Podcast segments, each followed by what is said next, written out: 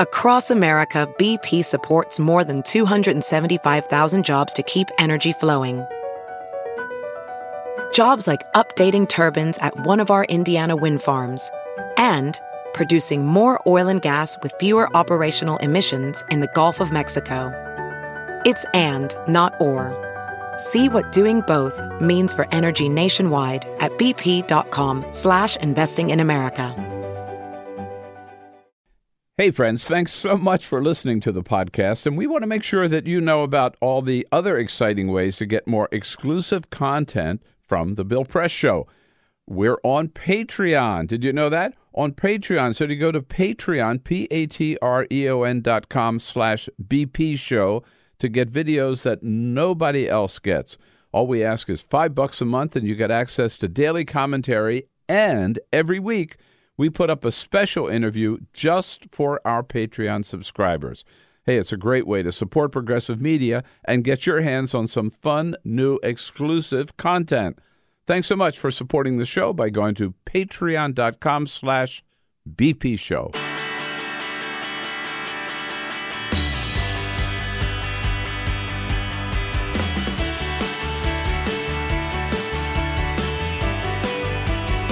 This is the Bill Press Show. What do you say, everybody? Great to see you today. And it is Labor Day here, a special edition of the Bill Press Show for this Labor Day when we remember and salute and honor all of America's working men at women and women at whatever jobs out there every day supporting their families. Uh, and uh, they get our uh, appreciation, our gratitude.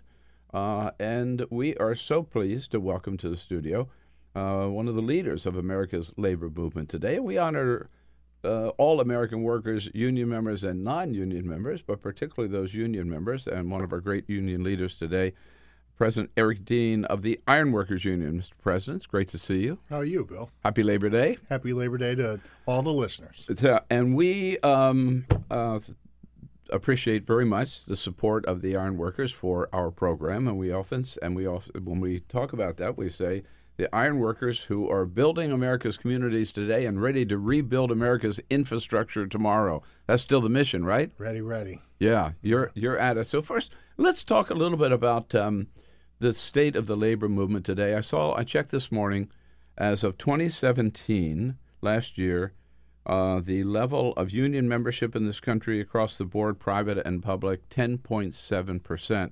It was double that maybe 20 years ago. No doubt. Yeah. What's happened? Uh, we've had a historic trend line downward. Uh, the labor movement had, uh, in for our organization, 1980 was our high water mark. Hmm. The laws, um, maybe we rested on our laurels, a combination of complacency, but uh, there's definitely a concerted effort in controlling judicial issues that affect our ability to bargain. And we maybe lost our way, uh, in the, at least in my union, as far as the ability to organize. Um, we relied solely on an apprenticeship training program method, which is tried and true, and, and we were very proud of it. But to resupply the workforce, we kind of abandoned talking to workers and whatnot. Mm-hmm. And then the laws really restrict our ability. They, you know, and they locked up workplaces and um, they uh, until the Obama administration's expedited NLRB ruling, where you could call for faster card check elections. We, we saw this delay and stall tactic that happened. And what would happen is oftentimes you'd hire a union busting attorney in any organizing campaign. They'd play out the clock and they'd bargain with you and they check the box and say we met and oftentimes it came to no resolve and the workers didn't feel power yeah. in the last two years i don't know if it's uniting against um, the current political environment or whatnot you've seen teachers that couldn't bargain uh, revolt in mass you've seen different things and we, we, we're enjoying some success in our organizing ability. We're seeing workers want to be uh, represented and have collective bargaining. Is part of the problem that um, a lot of uh, younger workers today don't realize that uh, the benefits that they enjoy in terms of salary or safe working conditions or health care uh, or vacation time and everything, that that didn't come easy. It just didn't. It's not like picking an apple off the tree, right? They didn't realize that the unions are the ones that went out there and fought and delivered those, and now they sort of they want them all, but they don't want to join the union. We we took for granted, I think, as a society. I talked to neighbors, folks in my community, and you say, well, you know, we don't need unions today because like employers are fair. They don't realize the hard fought gains that were fought for and gained. And uh, and would be taken away if they we had. we joke a little bit about our entry level members, even in our union, that they they make uh, they take some spatial aptitude tests, they get selected for an apprenticeship, they put a sticker on their hat, and they think that instantly makes them a trade unionist, and they don't realize all all that was fought for by the union movement, not only for the union members. But for everyone Yeah. underneath, that we we floated and got major labor law reform across the board uh, for the benefit of, of all working men and women. So you alluded to this a little bit, but are there efforts today to really go out and uh, and organize and bring in new members and say, look, this is what the stakes are, and this is why it's important to, to be a member of this union? Do you see an, any any turnaround at all? At all? I do. I do. I believe. You know, I I, I sit on a on the AFL Executive Council, so I see my brothers and sisters in the in the entire labor movement really putting an emphasis on organizing, talking to workers, and building campaigns around um, fairness in the workplace. And you're seeing um, the downturn in the post 08 economy, I think, awakened people to the fear that without collective bargaining, without collective action, you don't really have the opportunity. And then in the building and construction trades, you know, um, we lost market share across the board, and we're recognizing the fact that we need to talk to workers, organize the employers, in addition to our state of the art apprenticeship training. What about the um, the particularly in the construction industry, the contractors that you work with, the, the the developers, the people who put up the money for the building, then they hire workers to build that structure. Um, are they you, uh, are they ever on your side? I guess. Do you ever make common cause with them? It seems to me that they would want the most skilled workforce that they can really depend on. One of the most unique things that my union does, it's not unique to my union, but uh, within our sector of the ironworking industry, is we have a labor management program and we are at one. We are stakeholders in the industry. Our signatory contractors are our best partners. They risk their capital, they secure work. But These are the builders and the developers, right? that's Yeah. correct. Some of the builders and developers are looking for cheap and they exploit labor and whatnot. So, you know, you play into the current administration's rationale about illegal immigrants and whatnot. Um, one, one of our biggest challenges is when we want to go talk to workers. If there's undocumented workers in the workforce, we want those people to get fairly compensated for the work they do, irregardless of their skin color, their language, or whatnot. And oftentimes the laws kind of hamper us from bringing them out of the darkness because um, there's this whole culture. And I think there are some low road contractors and low road developers who want to exploit the undocumented worker. And, you know, we're, we're trying to. Uh, we- we have a whole nother topic. I don't want to take you off of Labor Day. Um, the president currently has uh, got a jihad against TPS, temporary protected Yes, status. yes. I, can't- noticed that I you, can't tell you how many members are in my union that are here legally from some reason where they left their country, and they are legally documented workers, and they're getting the rugs pulled out from underneath them. I thought they were talking about this whole underground economy, but instead they're going after legally protected workers. But that's a topic probably. No, no, another- no. That's that's uh, absolutely right on point. In fact, uh, I have a new book coming out next month. Trump must go. Uh, the top 100 reasons to dump Trump, and one of the things I talk about it is this temporary protected status program, where these are people who came here either because of some natural disaster like earthquake uh, or hur- volcanic eruptions or hurricanes or whatever, um, or from Civil war, civil war, like in El unrest, yeah. Salvador, right? And they're here, and they, uh, from many, many different countries, they do have under this TPS program legal status. They may not be citizens, but they're here legal status. And Donald Trump has pulled the rug out from under all of those, whether it's uh, El Salvador or I forget the um, Haiti, you know, other countries, and just said, "Oh no, no, we're going to end that program. You all got to go back. President Obama, through his executive order, shined a light on DACA. So that rolls off the tongue. All Americans know about the, the DACA, the Dreamers deferred program. action. Yeah, Yeah. the Dreamers. We have members that uh, are working under that, which had temporary legal status based on the president's executive order. Current administration is looking to undo that. Very few people even know about the TPS program. They're, they're vested members in our union. They, I mean, they have pensions, they have So health they are union solid members. Citizens. undocumented workers can belong to a union. they're actually legally documented TPS. Oh, right. yeah. Yeah. And and you know what? Truth be told, um, it's the employer's responsibility for I nine verification. Mm-hmm. The union is seeking fairness in the workplace, and they don't. They're trying. We're trying to stop some of this exploitation by the low road developers and contractors. But our fair ones, you know, there's a difference between the people who employ our members. They want them to be compensated. They want them they want a good pool of benefits so that they stay in the workforce and they stay around.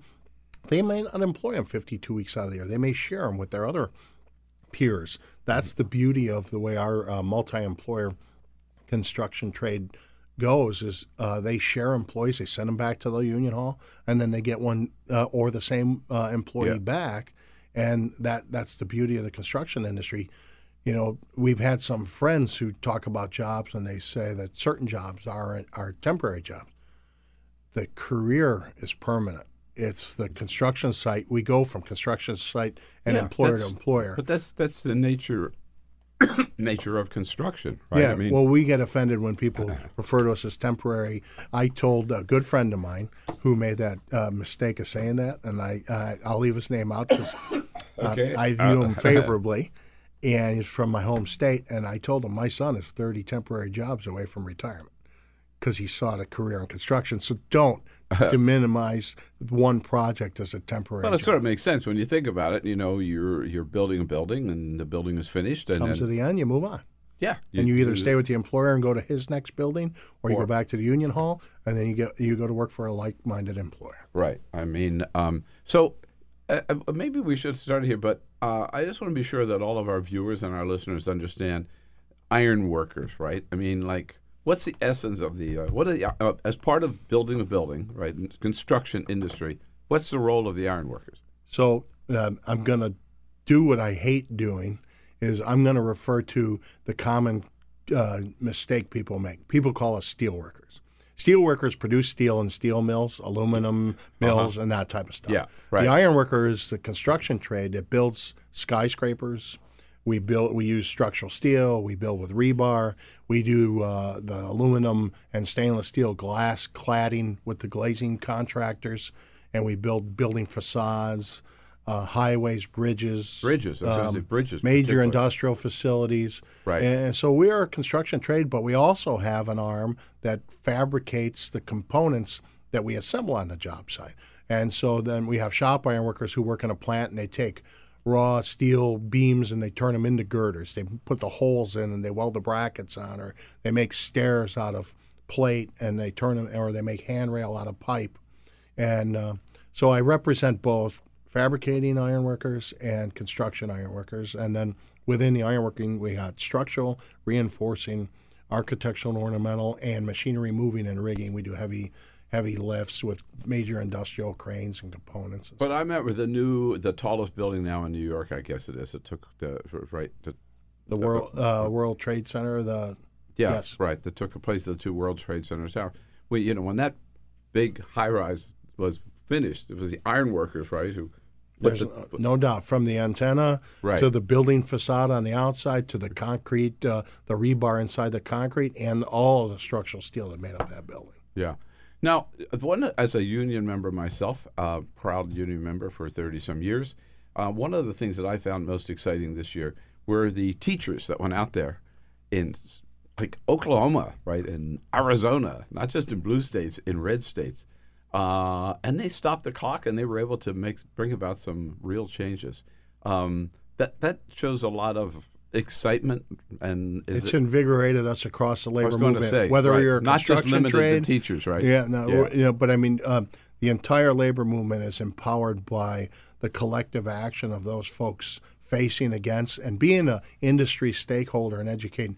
You know, truth, uh, full disclosure, I have two daughters who are National Education Association members, and you know, they felt empowered by the collective action. They're fortunate enough to teach in Illinois under a fair collective bargaining agreement, but when they see teachers' rights stripped in other states, it empowers everyone who's a part of that and who's around or in that industry. So. Right. And the other big movement that, that we've seen uh, in terms of labor activity and getting more people involved was the $15 minimum wage, particularly around the fast food industry, where I think was particularly maybe the SEIU, Mary Kay Henry, who led that who led that fight. But again, that's the fight that that sort of empowered the entire labor movement. We, we wanted to put a floor under a base wage of what a worker gets so that there's some dignity in their work.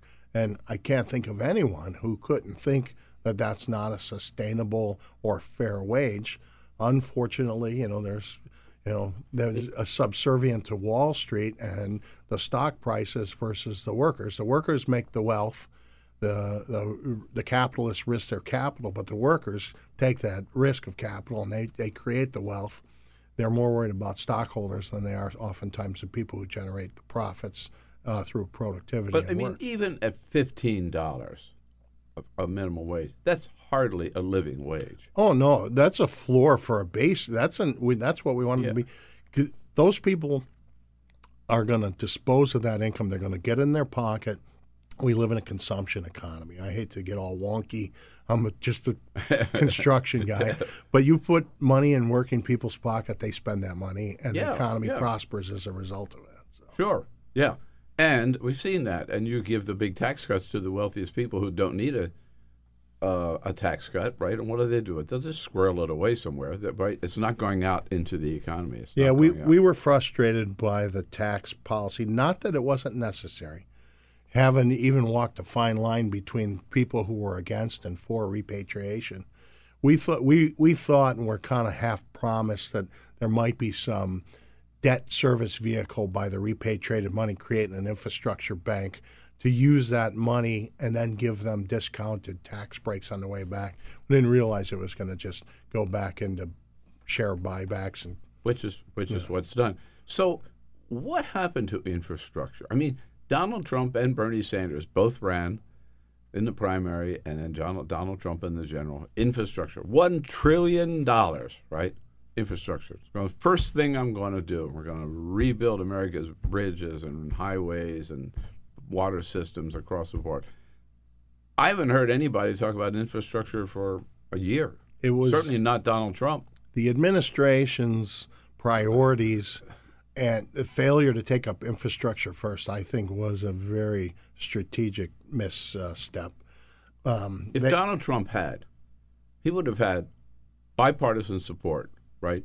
There's no doubt. It, the, you know, America's bridges aren't owned by capitalists or labor. Working men and women drive. It's not just because I build roads and bridges. My kids drive on them when they drive to their jobs. Goods get to market through infrastructure, rail, air transportation, water. Yeah, every healthy society relies on a strong infrastructure, not an outdated or decaying one. And so everyone running for president, everyone, I said it on the AFL, I, I think we interviewed five candidates for presidency. Everyone had an infrastructure uh, component. The problem is, is how do you pay for it? And, you know, so as much as the president promised, I think Congress got to get off their butt and they got to find a way to have sustainable funding and pay for, even if it's at the risk of incurring debt, because it betters society as a whole. I, I, I have a cabin in the North Woods. They build an overpass and an interchange there. Four years later, there's businesses at every intersection. Everyone benefits by that. The, the citizens who commute can get on the mm-hmm. highway and get to work faster. And but the problem is, is not only new infrastructure or it's the existing stuff that we have that we're not really maintaining, and that's what's getting that low grade. And, the longer it decays, it becomes costlier to replace things than it is to repair them on an ongoing manner. It was just a couple of weeks ago that we saw this bridge in Genoa, Italy, collapse. Um, I mean, there are bridges in, in not to, to put the fear, fear or scare, try to scare people, but there are bridges in this country that are not great in great shape. Bill, you go back uh, with uh, leaders of my organization for a long period of time. Jake West wrote a white paper on the Our decay of infrastructure. Really? Yeah. Yeah. Mr. Hunt re-authored that white paper. President uh, Wise, my predecessor, we we've talked, we've walked the halls of Congress, and, and you know it's it's something that we're ready to do, uh, but there's no willingness. And and I have a little scenario of why I think it's so hard is Congress uh, only thinks in two-year terms. They just think about their next reelection, and there's only so much they can accomplish. Senators think of four or six years at a time, and presidents and governors tend to think in in uh, four or eight year terms. Infrastructure takes a 10 to 20 year comprehensive long range plan. You got to have the debt instruments, you got to have the engineering, you got to do the environmental impact studies. And nobody is that long range of a thinker. Everybody's just the squirrel with the nut. They're thinking about how do I get reelected. So it's easier to patch a pothole than it is to plan for a bridge, a river crossing, or a, a lock and dam, or whatever. You know. No, I think your analysis is absolutely right. I mean, the idea that a member of Congress could think uh, 12 months ahead, right, let alone five years. And it used to be the transportation plan, the transportation bill, that was the one thing you'd have Republicans and Democrats agreeing on. They would pass a five year plan at a time. Hell, they can't get a one year plan out of Congress these days. Yeah, they passed the bill in the last administration, and um, you know the current administration was kind of t- t- disentangling some of the money and then reprioritizing it, and they're proposing private sector funding.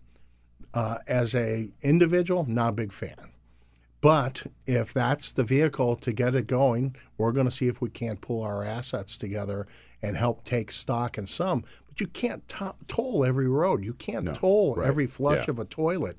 Every time you turn your faucet on, you're going to have to pay for water to come out of the pipe. There's got to be some level things that society demands that the government provides. No, I mean just jumping in myself here with it, but the the, the problem with as this administration seems to be um, does simply, certainly prefer and is pushing with private funding for infrastructure is the people who put up the private money are going to build what they can make money off of. They're not necessarily going to build what the public needs. Ms- Senator Barrasso has said, well, you know, that's great for the tunnel to New York, but it's not going to help people of Wyoming because there's not enough cash to be made off of tolling any kind of road or bridge that's built out there. Now, every single member of the Iron Workers Union is great, is a hero, is a hard worker. We love them all.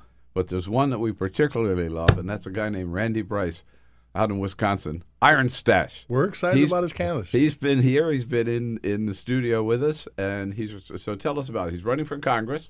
He, he's a rank and file iron worker out of uh, Milwaukee, Local 8. That's one of our early uh, founding locals.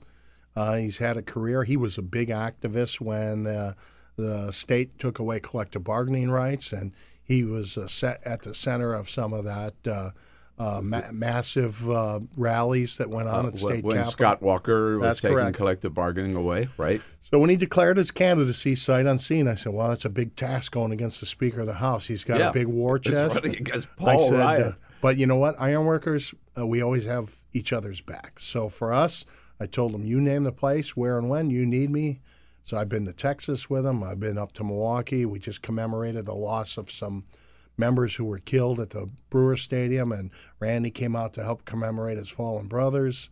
Uh, we've had him up at headquarters, and uh, we're going to push, uh, put our shoulder to the wheel. We have one member of Congress, uh, Peter, oh, Peter, not Peter Lynch, Stephen Lynch. Peter Lynch is the investor. Yeah. Stephen Lynch out of uh, Massachusetts is a, a member of the Ironworkers, and we're we're looking forward to having our second. Well, Randy Bryce uh, has already knocked uh, Paul Ryan off, right? Yeah, He's yeah. got Paul Ryan not running for reelection, so I'm sure he's got a Republican opponent there. But I think it's a very exciting race, and he's he's a great candidate. And yeah, we're excited, and he, ha- you know, he has warts.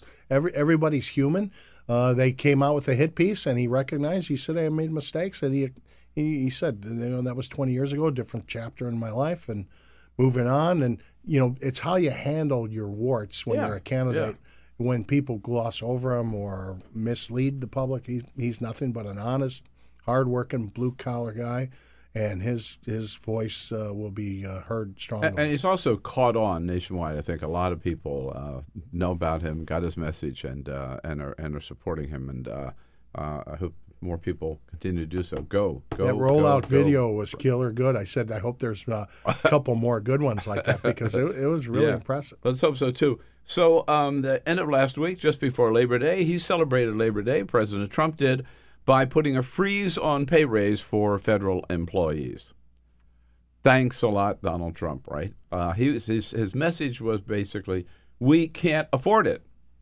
Now we know there's a lot of other stuff that he can afford, like fifty-four billion dollars uh, to the Pentagon, an, an additional fifty-four billion, like. Um, a trillion dollar tax cut, right, for the wealthiest of Americans. Can't afford a pay raise for federal employees. I know you don't represent federal employees, but uh, this is a an anti-labor message for Labor Day. when when when any administration harms labor, wh- whether it be through right to work or austerity measures, it affects our ability to collectively bargain. In states with right to work, we see oftentimes 12% less compensation in states that don't have right to work. So it's it's what they call it. It's the right to work for less money, When right? they, yeah, that's exactly right. So, um, what I'll never get out of any government who wants to get rid of Davis Bacon, which lowers the wages of construction workers, cut federal workers' wages, they're diminishing their tax base. The very operational income that governments have, if you listen to the righties, that what they want to do is slash government and government services and put the burden on everyone else. You know, they provide very meaningful services. They work at the Veterans oh Administration. yeah, yeah. You know how how unpatriotic is it to cut people who work at the VA's wages when we're trying to care for the people who served and fought for this country? So that federal wage cut stuff, it sounds good with the populist. It pits neighbor against neighbor. You know, uh, if as a trade unionist, anything that harms a worker, whether it be in my union or another union, uh, we're strongly opposed. Oh, overall, Donald Trump's record on uh, working men and working families. Well, he peeled off, as you know, I told you before, he peeled off about 44% of our members on his jobs Yeah. uh, rhetoric But and do agenda. people now see that he's been in there two years? That they still? Do you think they would still vote for him? I, you know, I, I think there's a base of people that'll stay with him. We, we had 40%. We've. We've had 40% vote for Mitt Romney. So I, there's a conservative bent to my, my Yeah. business. That being said, we're a Democratic leaning organization. You know, his words don't match his rhetoric. There are things that he does that we're excited about. Like if they reconstructed a poorly constructed NAFTA, uh, thumbs up, all in favor of it. The problem is, is you get judicial appointments and NLRB appointments that are gutting our ability to have fair collective bargaining, that are so pro business and anti worker, it makes it hard for us to do that. So uh, it's kind of like they got their arm around you and embracing a pro jobs agenda. While they're- well, while they're stabbing you in the back, right? Yeah, there's a stiletto pointed at your organs. Right. And, and so it's it's a very fine line to walk. We're we're we're we're embracing anything that will foster and create more jobs for American workers, uh, not at the expense of our long-term security and uh, our rights to collectively You, bargain. you mentioned the courts, and one bi- uh, big, the biggest, I'm sure, anti-labor decision this year was the United States Supreme Court, the so-called Janus decision, which again, to me, just created a generation of freeloaders, basically saying, "Yeah, you can get all the benefits of the union, but you don't have to pay your dues." Right? right. How does that? im- Now that was my understanding. Public employees, public employee unions only, right? Well, But in, not the in states where trade. that's the law of the land broadly, in the construction uh, thing, because I explained to you, a member knows he's got to go back to the hall. He usually pays dues because he wants to be dispatched to his next job. So we don't have the bleed off per se Uh-huh. that, that the Yeah. public sector does. But when you go to work at a single employer, a lot of folks they just think, "Hey, screw you! I got my job. You got to represent me anyway by this law." Yeah. And it, it's So why just- should I pay for it? it's patently unfair. It's not. It, there's no no good way to describe that freeloading. And then we're also torn between the fact that we want to bargain exclusively rather than leaving them independently. We don't want two pools of wages on those job conditions, so we still want the ability for the employer to recognize and bargain. Uh, card check. You, mentioned this before, but I remember when President Obama was running, the number one priority was card check, card check, card check. What, which simply made it easier for members to form a union. Have a card, put the check on the card. If enough people do it, majority do it, you got a union. In the construction industry in Ontario, I represent United States and Canadian workers. That is the law of the land. That's pretty simple. You And it works. You validate it. Uh, you get recognized. You're obligated to bargain. Yeah. Um, Some people in the labor movement, I have a different opinion than everyone else. I was in, in favor of EFCA, the Employee Free Choice Act. The problem is is they poison the fact that it wasn't through a secret ballot. If we would have just modified our wishes, I think we could have got that through. The reluctance was, hey, look, they're just going to muscle you into that thing. But I really wish we would have had the Employee Free Choice Act, or at least considered it. Congress didn't. They went for health care and then um, Right. kind of expended capital. No, that would have that would have worked. That's a good point. Eric Dean is the president of the Iron Workers Union. It's ironworkers.org. Check out the website, all the good things that they're uh, up to all around the country. Uh, Mr. President, on this Labor Day, uh, are you feeling uh, optimistic or pessimistic? I'm optimistic. I, I, I'm I'm always optimistic by nature. We're seeing a lot of union halls. Uh, we're at real high apprenticeship um, uh, counts, and uh, so that's there's a big demand. Our organizing's at full tilt. We we are in a full scale, both countries, all areas, um, with the exception of Western Canada with the oil sands. Everything is uh, pretty strong. Um, we're seeing workers everywhere unite and, and be empowered and emboldened, and uh, I feel good about it. Yeah. So thanks for Donald Trump, maybe for getting some uh, real energy and some uh, real passion there among uh, among American working families, American working men and women across the board. I'm glad you're optimistic, Mr. President. On that note of optimism, happy Labor Day again. Thank you, and happy Labor Day to all working men and women. And thanks for coming in. Thank you. it's you. the Bill Press Show, Labor Day 2018. This is the Bill Press Show. Hey, friends, don't be a stranger. Keep up to date with all of the Bill Press Show happenings around the clock on social media. Here's how you can follow us on Twitter at BP Show or on Facebook at www.facebook.com slash Bill Press Show and on YouTube, youtube.com slash The Bill Press Show. And remember, if you haven't already done so, make sure to subscribe to this podcast on iTunes. And while you're there, please rate and review the show. That means a lot to us. And thanks so much for your support.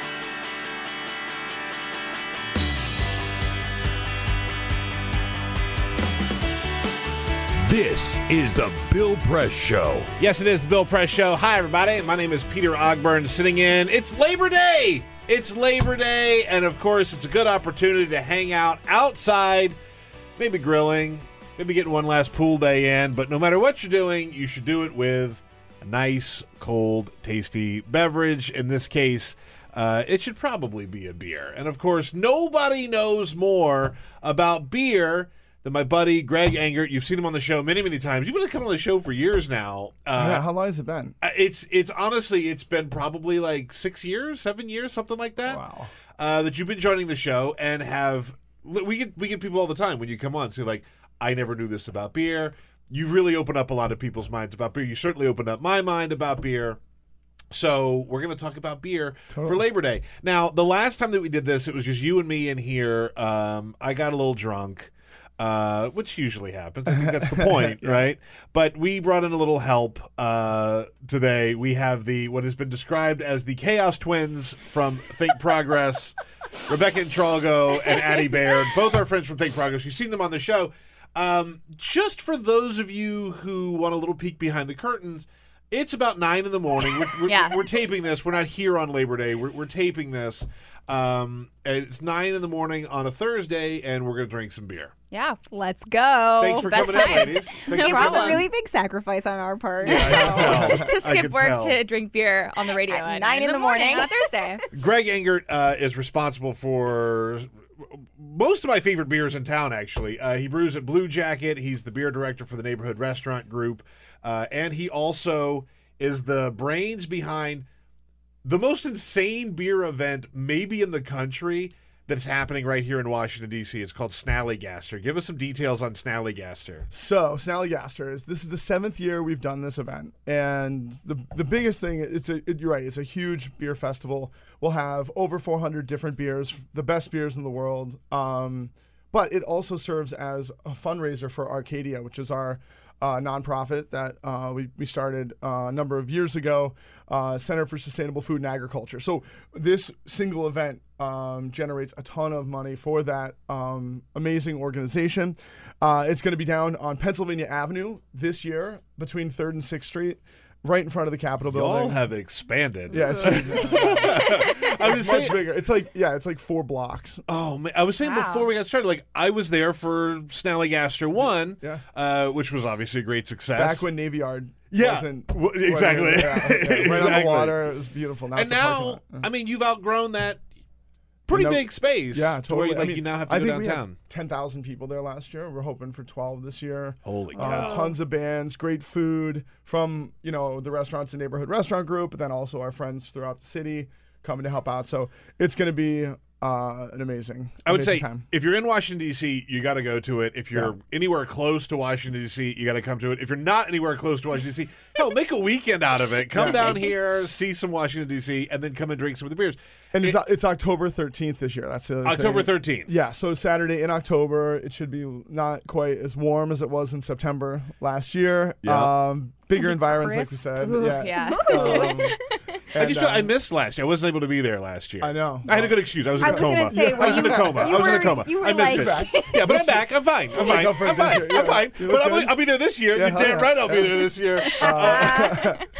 Uh, and it's starting a little bit later too. That was the other thing we were making people like get out and get there super early. So like we have a VIP um, hour and a half that starts at eleven thirty, and When you can still get passes for pass? that. um, When are you going to get passes? uh, you go to uh, www.snallygasterdc.com. Hell yeah. And and then the general admission is at one, but we're leaving. We're staying open until seven this year, Ooh. so that you can just skate right into Keep your evening. on Right. going. It's Not, not that awkward few hours in between the day festival and what you're supposed to do that night. This is just straight Exactly.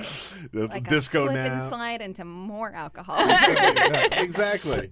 Um, it- it just uh, to, to- on, on Snallygaster for for another moment. It, these are brewers from all around the country, all over the world. Both, yeah. So I mean, obviously, there's going to be a huge contingent of local brewers, the very Yeah. best from around here, uh, national brewers, and then we do stock some of our favorite um, beers from you know overseas, like Lambics from Cantillon and Drie Fonteinen, and, and amazing German style beers, and we'll have some uh, British cask ales. So yeah, it really runs the gamut. There's going to be you know everything you can imagine and possibly want. We will have that day. I, I- I'll say it again. If you even have a passing fancy with inebriation, uh, you should come check this out It's because a it's, lot of fun. it's really, Yeah, yeah. really cool. It's really, really cool. is that a, is October thirteenth a Saturday? Yes, it is. Okay, Yeah. perfect. Not Thursday at nine in the morning. No, no, no, Thursday. no, no, no. That's just for us. Yeah, okay, just okay, us. just making sure. Yeah. Well, if you're watching us, uh, you are probably seeing that there is a uh, an array of beers on the table in front of us that we are going to drink.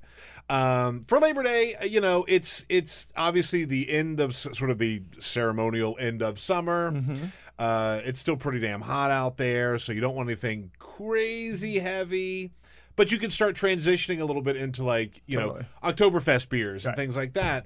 Uh, so tell us what you brought uh, today. So uh, I brought two different beers from Bluejacket, our brewery down in Navy Yard. We'll kind of start and end with those, and then I brought um, a great local IPA from Crooked Run out in Sterling, Virginia. Nice. Uh, a, a Märzen or Oktoberfest of sorts, although this will be the weirdest one you've ever had. It's a, a Rauch beer, so it's smoke beer. Hell Tastes yeah. like bacon. Um, Hell very yes. cool. These Hell are fun. yes. You, you're then- always so good at finding breakfast beers. Yeah, exactly. I'll give you that. yeah, It's yeah. so great. Yeah. I and then it. the first beer has peaches in it, so it's, it's Hell perfect. yeah. And then we Oh, have this a, is a well-rounded breakfast. yeah, exactly. And then the most classic saison in the world. So I'll start by pouring. This is uh, Oh, I'm so uh, excited for this. very close. This one hits close to home. This is our wedding beer. My wife and I got married three years ago. We made this beer for the first time. I know you've had it. I have had it, and, and I have to say, then- you you make. I, I mentioned this before. You make my favorite beers in Washington D.C.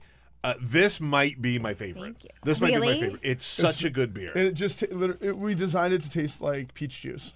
Ooh, That's- I love a it's peach just beer. great. Really low alcohol. It's only four percent. Um, we so call you that a can crush- chugging beer. That's right. Around Crush here, it, Greg. chug it. Um, and about two thousand Ooh, pounds. it smells of, like um, juice. Oh, it smells so Yeah. good. Yeah. All right. I'm gonna have a sip. What? So tell us a little bit about what Oh, goes yeah. into this. So this is um just a base sour beer, four percent alcohol, very light, refreshing, and tart, almost like so lemonade. yeah. And then we age it on about two thousand pounds of locally sourced um, peaches. So these this year we got them from the Northern Neck, Virginia, No, nice. and then we bring them in, uh, you know, quarter them, pull the pits out, and then just steep them on the on the peaches. So. Um, yeah, it's just really crowd pleasing, delicious, easy to drink. Uh, I will never ever not want to drink this beer. It's Oh, yeah. such a good Big beer. mood. Yeah. Yeah, it's great. And so we've done this now. This is the fourth iteration of the beer. Uh, and each year we've played around with a little bit. The first year it was peaches and nectarines. Then we did Hmm. peach and apricot. And so this year we just did 100% peaches because we were able to get a bunch of really great ones. Th- That's Um, actually a really interesting que- uh, a question I want to a- a- ask you about. Like, when you have a recipe for beer, Yeah. right? Like, you've got a couple of beers that have been there for a long, long Right, time, right, right? right. Like, I think of, like Lost Weekend, which is Uh-huh. another one of my favorite beers that you do. Do those ever? Do you ever like fool around with those Oh, and ev- change them every up? single time. Really? Yeah, it's c- What's it- the reaction to that? Uh, a lot of the a lot of the uh, edits to the recipe and process, I think, go unnoticed because sometimes they're just really subtle. Um, sometimes they're more uh, obvious. Sometimes they're so big that we change the beer's name. Because like Oh, wow. yeah like so there's a lot of stuff that goes on behind the scenes with that stuff and even Lost Weekend's a great example that's an IPA that we've brewed since day one Yeah. It is a different beer today than it was five years ago. And some of that is just like we've gotten better at brewing. Sure. Uh, we get better ingredients. Our process is better. And some of it is just like tastes adjust. You know, back five years ago, people were still drinking IPAs that were really bitter and dry, like the West Coast style. Today, people want IPAs that are actually, this is a good segue into the next beer, that are a little bit more hazy and juicy and sweet on the palate. So, you know, we don't just follow trends, but we are definitely constantly evolving. I just want to say, um, you know, you guys not that long ago started doing the the can stuff because you had you had a bottle Totally. shop, which is great. Right, right next to Bluejacket is uh, the bottle shop, and the cans are so cool. And on Kelsey and Greg's Who's that wedding ale, who's it's like looking into a mirror, isn't it, Greg? Look at that. Uh, It's the- three years ago, my beard has gotten grayer. Your wife Yeah. looks really beautiful just based on this Yeah, she did a good job with herself. uh, that's my wife, Kelsey. Yeah, and so she's an artist, and and from time to time we utilize her uh, work on our cans, which it's is really fun. it's so cool. It's such a cool thing to have. Yeah, you, it's- it's you cool. ladies like the beer. Oh, right? It's absolutely. delicious, It tastes right? a a lot lot like good. it It tastes like peach juice. just exactly tastes like you peach said. juice. Yeah. It's a problem. was there any significance to using peaches in a wedding beer? Like, was that is like your favorite fruit, or Oh is it yeah, just, no, like, that's a very good question. crowd-pleasing? Um, and I'm big on narrative, so there was definitely something to this. So really, what happened was we got married in um, the fall of 2015, Mm-hmm. and so knowing that we wanted to brew a beer for the fall. Um, my wife is actually not a big beer drinker at all. She prefers um, wine and spirits and cocktails, but we want so there was like let's make a beer that's a little bit less beer like than Yeah. than others, and so fruited beers we make it blue jackets. We decided to do that, and then it just came down to timing and what was fresh. Hmm. So in July we were able to get all these amazing peaches and nectarines. Yeah. That's just what's available, and and also what grows well around here. You know, Oh, like yeah. when we make beers with sour cherries, we don't use Virginia sour cherries. We use Michigan sour cherries. It's mm. just like a better product. Right. So the, it was the confluence of great local products, availability for you know, and seasonality that would then line up for release in the fall. yeah, I've had like the best peaches of my life. Getting them from Eastern Market here, the Totally. peaches here Amazing. are so good. Totally. Yeah. Totally. In fact, the first year we did this, my brewer Josh Chapman, uh, at the time, he's since left and he opened up a his own brewery called Black Narrows, which is really great in Virginia. Um, he went to this farmers market on a Sunday morning and was just like, how many peaches do you have? and they had like a thousand pounds. Can I and he's have like, two thousand peaches? he bought a thousand, and then we had to order a thousand pounds of nectarines, and then that's how Oh, that that's happened. So we cool. The first iteration was just off the truck here. In Wow. East You know, it, it- it's so funny you mentioned that Kelsey's not a big beer drinker because one of the things that you have absolutely done is convert Bill Press into a beer drinker. like it's Wow. Greg is the beer whisperer. Bill, before he met you, was like, ah, I don't want to drink beer. I don't like beer. I don't like beer. And now, like, he pounds him. he, he loves to drink with, beer. some, with some pretzels on the side. too. He was pretzels. just telling me about this. I was like, I need to get a bagel. I haven't eaten, and he was like, I always just have pretzels with my morning beer. yeah, yeah, yeah, yeah. He always insists that we get a bag of Yeah, yeah. pretzels when he's here. So, So, uh, yeah, it's a good guy. So anyway, uh, so that's Kelsey and Greg's wedding ale, which is very, very It's cool, so delicious good. beer. Uh, Thanks. what else did you bring in? So next we have um, a really great, like, kind of up and coming local brewery that you should be on the lookout for. They're called Crooked Run. Uh, they started as a little nano brewery, so a teeny tiny brewery in Leesburg back in 2013. Started to make a little bit of a name for themselves, and so Jake and Lee, they're the owners and the brewers, um, decided to expand, and they got a space in Sterling, Virginia, right near Dulles Sure. and have increased capacity. They're having some cans. They, they actually brew this. They brew a lot of beer on site, obviously, a lot of their draft beer. But canning is done at Beltway Brewing Company, which is a local that helps people who don't have like uh, space um, for the to make the Oh, beer. cool. Yeah, like to do some mobile canning for them and stuff like that. Um, so. Uh, it's brewed and canned for them by Beltway, but uh, this is their this is their flagship IPA. Um, so you know, hop forward. It uses two hops. One is called Mosaic, uh, aptly named because of the myriad flavors it presents. Um, it's kind of piney and earthy, but also has like blueberry lemon characteristics. And then the other one is called 007, and that is uh, a hop originally from Idaho that um, is known for big orange tangerine and um, like black tea. That is delicious. It's like And- really juicy. yeah, it's so Rebecca- Yeah. juicy. Do you usually like IPAs? I do. Yeah. Okay. I'm gonna be honest. I haven't taken a sip of this yet. I usually hate IPAs. We'll see. So if this is if All right. this is good, Pressure. Go for it. Alrighty, let's see. ready? Let's see how it is. Here she goes with her, their sip of her IPA. I don't hate it. See, exactly.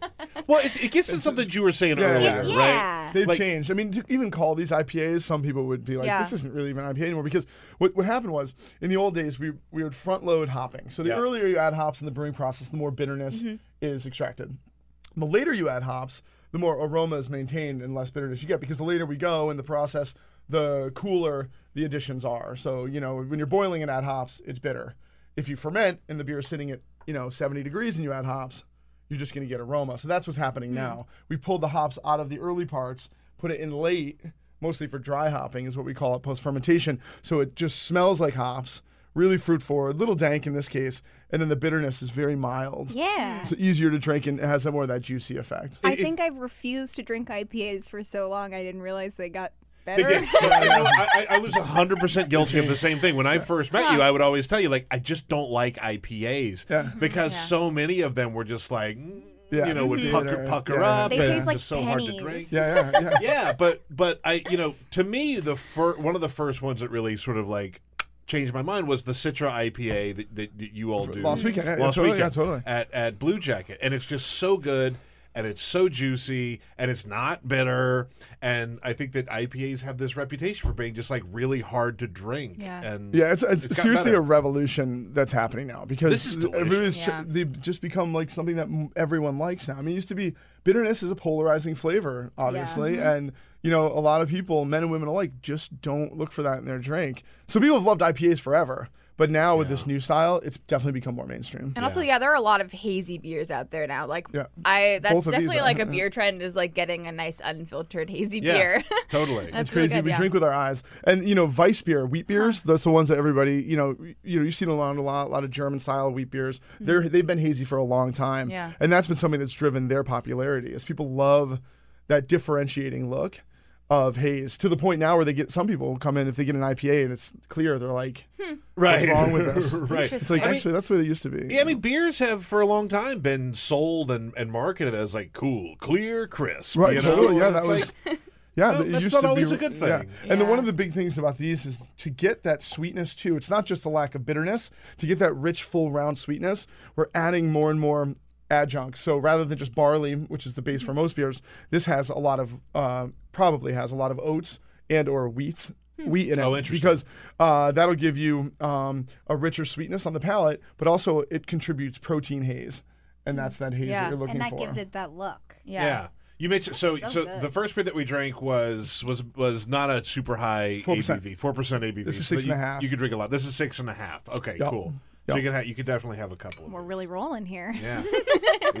yeah. What else we got? Okay, so next we're gonna do the most classic saison in the world. It's called saison Dupont. Most people have had it, but it's just so much fun to return to a classic. Not This- a damn thing wrong with the classic. No, especially because you know nowadays If it every brewery broke. makes an IPA, um, and a saison. It seems like this has Yeah, yeah, become yeah. a ubiquitous style. But this is a brand that in the late '80s was almost was about to get discontinued by the the Dupont Brewery in Belgium. So they're from Wallonia, which is the um, French-speaking southern half of Belgium, right on the French border in Tourpes.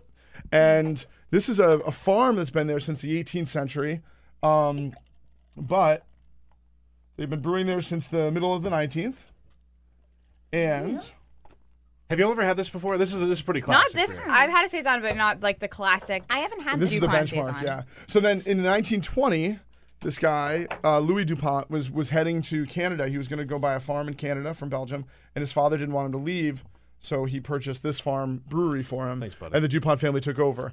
Uh, but by the time you get to the 80s, it's a farm brewery. So Saisons are always coming from the farm. They were produced in the spring, uh, typically either heavily spiced or hopped um, to have keeping power so that they'd be around for the Saison uh, saisonnières, the farm workers in the summer to drink while they were tending the land. I just love the smell of a of a saison. Yeah. I That's just incredible. love it. I love it. And a lot of people might be turned off by it or some of the words that you use to describe it sometimes. Yeah, you it's a little but rustic. Yeah, it's Yeah. A, a little bit earthy, a little slight barnyard, but not super funky. I think the last time you were here, we I had love a beer. a slight barnyard. no, I know. Well, I my said fall look. last time you were here, I said like, I forgot which beer Yeah, it was. did, it was um, a Saison d'Epeautre Right. from Blaugies, which is a, a brewery yes, right near here. Yes, Yeah, yeah. which was delicious. And Amazing. I said, I said it, it tastes or smells like the best parts of a barnyard. Yeah, exactly. And Totally. like, I It's a great love way to- that. I love that. I It's love a great way to, to, to say it. And like again, some people might be turned off by it, but like So this style of beer, no one was drinking in Belgium in the late 80s. Th- They have another beer called Moinette, which so is good. a strong beer, and people were drinking that. oh, that's so good. Yeah. isn't that good? Yeah. So this, so uh, Don Feinberg and Wendy Littlefield, friends of mine, they are one of the first American importers of Belgian beer. They retired recently, but they had Vanberg & DeWulf forever, and they discovered this brewery and went to the brewery. and were like, we really want to bring in saison Dupont. We, there- there's no other beer like it around. Yeah. And this brewery was like, wait, no, you, you want the Moinette, right? The stronger one. They're like, no, no, no, we want this. They were just about to discontinue this beer. It was going to go away forever. Oh, wow. Come on, really? Yeah, and so the American No export business kept it alive, and then it has gone on to engender the saison boom in America. Like everybody makes a saison. It's now, a first you know? ballot Hall of Fame beer. Yeah, now that without I'm a- like uh, like three quarters of a beer in, that's like really a heartwarming story. like made me a little like Getting wow. emotional about yeah, it. Maybe a little emotional. Like wow, you should never give up on your dreams. Perfect. Yeah, perfect. That's so funny. That's Yeah, just such a fascinating crazy. story. I never I knew know. that. Hmm. Well, it just remember, it's it's hard to remember today in 2018 that there was a time when no one cared about any of this. Yeah, Like, right, no- right, Yeah, right, that's right. like, no one. Right. Like in our lifetimes. Like, Yes, when I started, no Yeah. one cared about. That was the fun about doing this. I mean, I've been doing this for 15 years now. I, you know, I dropped out of graduate school mm. to pursue this Congratulations. beer dream. Thank you. And at the time, I should not have done that. Uh, people were like, not. This was not profitable back then. Right. You know, like this was like purely done for passion. And now it has become huge, which is amazing. But yeah, I mean, think of how many saisons Once again, never got give you up know on your beer. Yeah. killed. You know, Yeah. And and so this is uh, six and a half percent. six and a half as well. Yeah. Again, you know, you mentioned it's it's not like um, you know, I think a lot of maybe this comes with age, right? Like Mm-hmm. uh, people have learned to enjoy and appreciate like lower alcohol beers, right? Yeah. It's not all not all about like you know the haymakers, Right, They'll just right, right. knock you out. It know? can be early on. It is. You're right. Sure. Yeah. yeah, right after. Yeah. I, I was guilty of that, Yeah. absolutely. But like you know, just a nice, good, well-made beer. Yeah. doesn't have to be super high. No, alcohol. not. It's not like you're in college and you want like a double IPA. You want like a Right. you like you have no money and you're like I'm gonna go get like a six pack of twelve percent. Right. or a 30 Right. pack of Busch Light. Right, right, that- yeah, exactly. exactly. Maybe that was just me. One way or the other. Yeah, just yeah, a few yeah. really high ones, or like a There is lot of no really in crappy between. No, yeah, I was gonna say that was your move. We did the like 36 pack of Miller High Yeah. Yeah, Yeah. absolutely, absolutely. This is Yeah. just such a good beer. It's amazing. Yeah. Yeah, but you're right. really It is good. so funny as you get older. You're like, uh, people. I mean, people come in. And they're like, "Do you have anything that's under five percent?" Because like, Right. like I want to talk to my friends for Guilty. more than two hours Yeah. right now, and I can't do that if I'm drinking. I, even IPAs. I mean, in double IPAs, you drink two of those, you're like, Yeah. It's a different day. Yeah. Yeah. It's a different day. It is. It's funny. Rebe- I think Rebecca and I are going are are have just started to started to like enter that like. Oh, we're grown ups now. Who are, Come on like- in, the like, water's thing is, fine. right, like you, we have like one beer and we're like, "I- I'm tired. Yeah. Yeah, I think it's true. That's how it the goes. middle range of beers where it's like a six or seven percent. That's like the I'm tired beer. Like you have one and you're like, and I don't know exactly when that happened. Yeah. yeah, exactly. It's like all right, and so now we've we've like we'll hang out and like we'll like smell our beer and like discuss the notes. like when did we get this way? Whoa. Okay, so This th- one. tell us what you just poured because So I this just is- I this just took a nose full of that and Yeah. that smells If you're not expecting it, it's like amazing. fire, Ooh. ch- fire Yeah. chips, firewood, wood chips. Campfire, campfire bacon. So the the, the first thing is this: is that from when I was camping last beer weekend. has been around for at least 12,000 years. Yeah. Okay. And, uh, but until really the last 150 years, it was uh, kind of a crapshoot what you're going to get because they didn't have science, technology, stainless steel, you know, utilized in the process. So beer would have been rustic. Um, most beer would have been dark. Most beer would have had at least a hint of smoky flavor because when you malt grain um, to be able to make beer out of it, you have to dry it over some kind of heat source.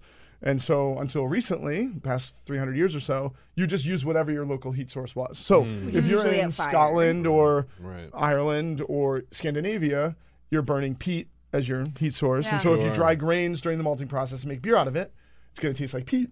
And then once distillation's invented and travels from North Africa up to the Isles, and you distill that beer, it becomes single malt Scotch. That's why that smells like peat. Oh wow. That Right. smells amazing. Yeah, and so this one is not is landlocked. So this is from Bamberg, which is it's called Schlenkerla, which is uh, northern Bavaria, closer to Frankfurt than it is to Munich, and they dry their grains during the malting process not over peat fires but over beechwood fires. So beechwood is a, a brittle wood that's good for really nothing but burning as kindling, and lucky for them, when you burn beechwood, it imparts uh, this flavor of smoked meats to Yeah. the grain and then the resulting beer. I mean, it, it really does smell It like smells bacon. crazy good. Yeah, it really does. I went camping last week, and I I love the smell of a campfire. Yeah. and I had like kind of I left a hat, like I put everything else in the wash, and then realized I'd like left a hat out.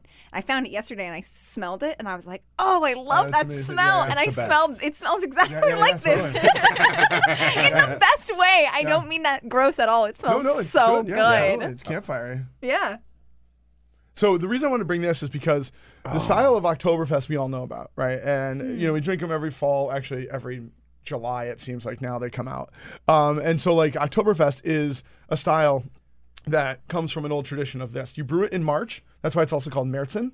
And then hmm. you drink it all summer, just like the saisons. And then when you get to October, September, people would start rebrewing fresh beer because in the old days without refrigeration, you didn't brew in the summer; it's too hot. Beers would get infected. So when you start rebrewing fresh beer, you want to drink that and not the old stuff. Right. So when farmers and plebes in like Bavaria would have um, agricultural harvest parties, they would get to drink the old stuff, and You know that's what's- what this is. You know what's interesting to me is it, it, it smells very very smoky, but it de- I mean it definitely tastes of smoke, but Yeah. it doesn't It's taste not as as smoky as, as the it smells. smell. Yeah, no. Yeah. No, not at all. which is a cool balance to it. I love think it. little Yeah. I think that's awesome. Can I pour one more beer just to, to close this out? Yeah, please let's do it. No, I we sorry.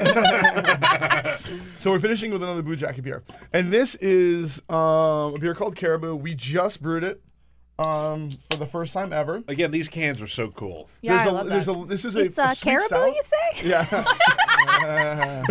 um, it is. Uh, yeah, no, I'm Look how sorry. dark there's a, that is. Like, it's there, really good there is beer. a moose on the yeah, we outside. had a little bit of an, an issue with our label. Look design. how So dark cool. that is, though. Yeah, so this is a sweet stout. It's about eight percent alcohol. There is lactose in it um, to give it some sweet um, flavors. Some oats for silky richness, uh, vanilla beans, cocoa nibs, and then smell on that. peanut butter The smell on that is Ooh. unbelievable. and sea salt as well. This is the only thing I've ever loved. the smell on that is crazy. So it's we Whoa. wanted it to taste like Are a Reese's kidding? peanut butter cup. Yeah, well, it sure smells like it. All right, tell me again what goes in it: peanut butter, vanilla beans, cocoa nibs, Yeah. and a little. And sea it's like dessert. I mean, this is very How is it? sweet pastry stout. Yeah. It's, Everything he said. it's sugary.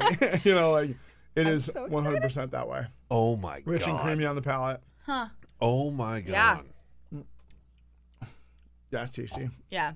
Yeah. that's, so so. good.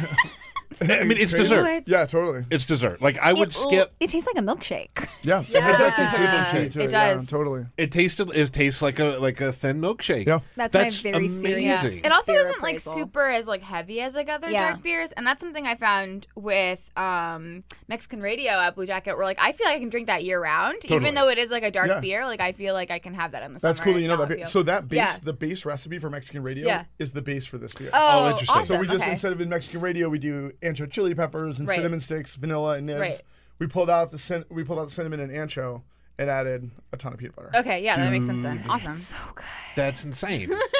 well, you know, like it's so interesting to me because now we're in this weird period of beers where people are brewing with like everything, right? Yeah, yeah. Yeah. Like I saw somebody did, you know, like a fried chicken beer, or you know, Why like. not? Sure. And it's just kind of like, like I, I, part of me feels like, oh, this is kind of stunty, Yeah, and, uh, but also at the other, on the other hand, it's like, well, you could, I mean, sky's the limit. It's just fun. Yeah, Yeah. and that's the thing. You Yeah. know, like I mean, I try so hard to not be curmudgeonly when it comes to beer, you know, and like to be like, this isn't beer. It's like, no, it is, and it's really great. But the, so what we do at Bluejacket, which I think is is is perfect, is yes, we make beers with peaches. Right. We even this is the first time we made a beer with peanut butter. However, we also have five or six classic lagers mm-hmm. every day. Yeah. We have English style bitter on cask. You know, so we, Yeah. we kind of get to have it both ways. We have classics and off the wall zany innovations as I, well. I may never drink another beer that's not a peanut butter beer. I like this is I truly- honestly one of the I best had to bring beers I've ever had. Peaches for mistake on the breakfast and-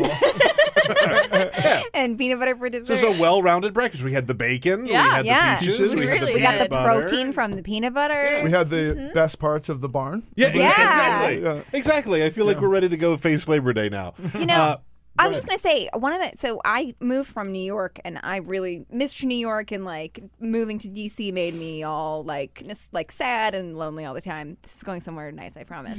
um, but one of the things I really fell in love with when I got to DC was the like cocktail culture, and there's this really like fun. People are making fun cocktails everywhere, and I'm not as much of a beer drinker as I am, like you were saying about your wife. But like, it seems to me like there's a really fun, it's similar like beer culture of like people are trying fun things Yeah. just because they want to, and like consumers and drinkers are excited about it, and they like want to try something that has peanut butter in it. And I think that's a really, really fun, unique thing that that's really Absolutely. neat. Yeah. Yeah, Have I- you been to Service Bar? No, have you? I have, yes. Where is it? Uh, like I guess U- U Street. U Street and Shaw. Yeah. Yeah. Yeah, where I come haven't. together. But anyways, it's an amazing cocktail place, and we are brewing a beer for them. Are you It's going to be called Hurricane Alley. It's a hurricane-based beer, so it's like a, a sour beer Oh, with a ton of passion fruit and sweet cherry in it. Hey, Ooh. Hell yes. Take Yeah. So con- there goes together there. Take all my money. Well, uh, thank you very much, Greg. For those of you uh, that are in the DC area or anywhere close to DC, or hell, even if you're not close to DC, come to Snallygaster. It's October 12th. 13. October 13th. October 13th. Check out snallygasterdc.com. Yep. You get your tickets there. Greg Engert, he uh, runs Bluejacket, my favorite brewery here in Washington, D.C. Y'all come check that out while you're in town. Uh, and also is the uh, beer director for the Neighborhood Restaurant Group. Uh, thanks, Greg. I appreciate you coming in and helping us celebrate Labor Yeah. Day. Thank you so along much. with Thank you, Rebecca Greg. Cronjo Yeah. Yes, yeah. and Addy Baird. Again, the Chaos Twins from Think Progress. Thank you so much, ladies. I appreciate y'all coming in as well. Happy Labor Day, everybody. Happy have, Labor Day. Have a beer on us. We'll see you later.